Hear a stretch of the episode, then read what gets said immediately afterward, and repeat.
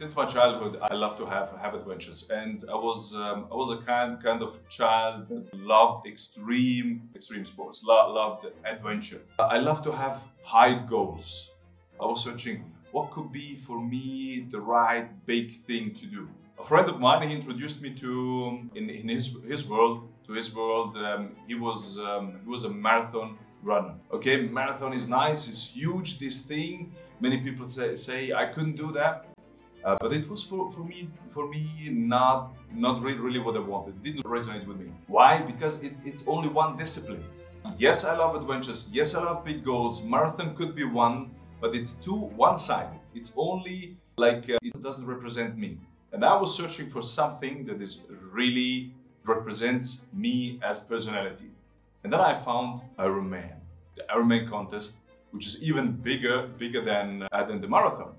And why especially Ironman? Because I have three disciplines there. Two of them I'm very good in, and I have one discipline what is um, what what, uh, what is really this discipline that I'm struggling with, and this is running. Every triathlete, every Ironman have his own weak spots or weak discipline. Mine, for example, is running. But anyway, so the first Ironman I had in 2000, it was in Zurich here. So I currently live in, uh, in Switzerland. And of course, the first one would be in Switzerland. My next Ironman will be in Egypt. After finishing this first Ironman in Zurich, I was, was just like, like uh, okay, let's go, let's figure out, um, will I survive? And the thing is, uh, I didn't only just survive, it, uh, I uh, was just hooked. I found, I fall in love. Because very, very quickly, after I was struggling in the beginning, I tapped into the zone. Ironman starts with the swimming, continues with, with bicycling, and you end with, with running. So uh, since uh, both uh, the, the fir- first two disciplines are, are my, my strong disciplines, I tapped very quickly into the zone and I just couldn't stop. It's really this feeling, nothing else matters in this moment, and uh, you just keep going.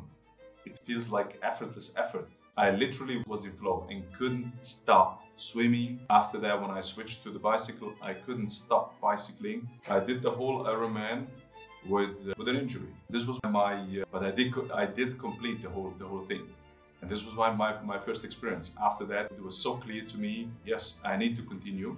Most probably, I will, I will not be my, my, my whole life be an Ironman. My Ironman career take on the next huge challenge, something like that which is like a high goal, like climbing the Mount Everest. You just go from top to top till you reach the peak. This is how you climb the Mount Everest. And as well, the same with the Ironman, this big, big thing, this Mount Everest in triathlon. This is basically my story about uh, the Ironman and to be continued. Uh, about my knee, yes, um, I already mentioned that uh, before my competition started, in Zurich, my first Ironman. Of course, it was a joke. It was not about survival. It was really about uh, thriving and being really among the best. And I knew if I if I want to do this successfully, then I need to prepare well. This is how I do, do it. This is how I how I live. Preparing is everything. Uh, th- this means training, just hard work. This is peak performance, like um, one of those uh, magnificent researcher in the high performance field, field said, peak performance is crawl, walk, run. Crawl, walk, run. You do it over and over, over again, and uh, there are no shortcuts. I had to do my work. I had to wake up very early in the morning, do my training, follow a training plan. On one point, I did deviate from the training plan. So what happened?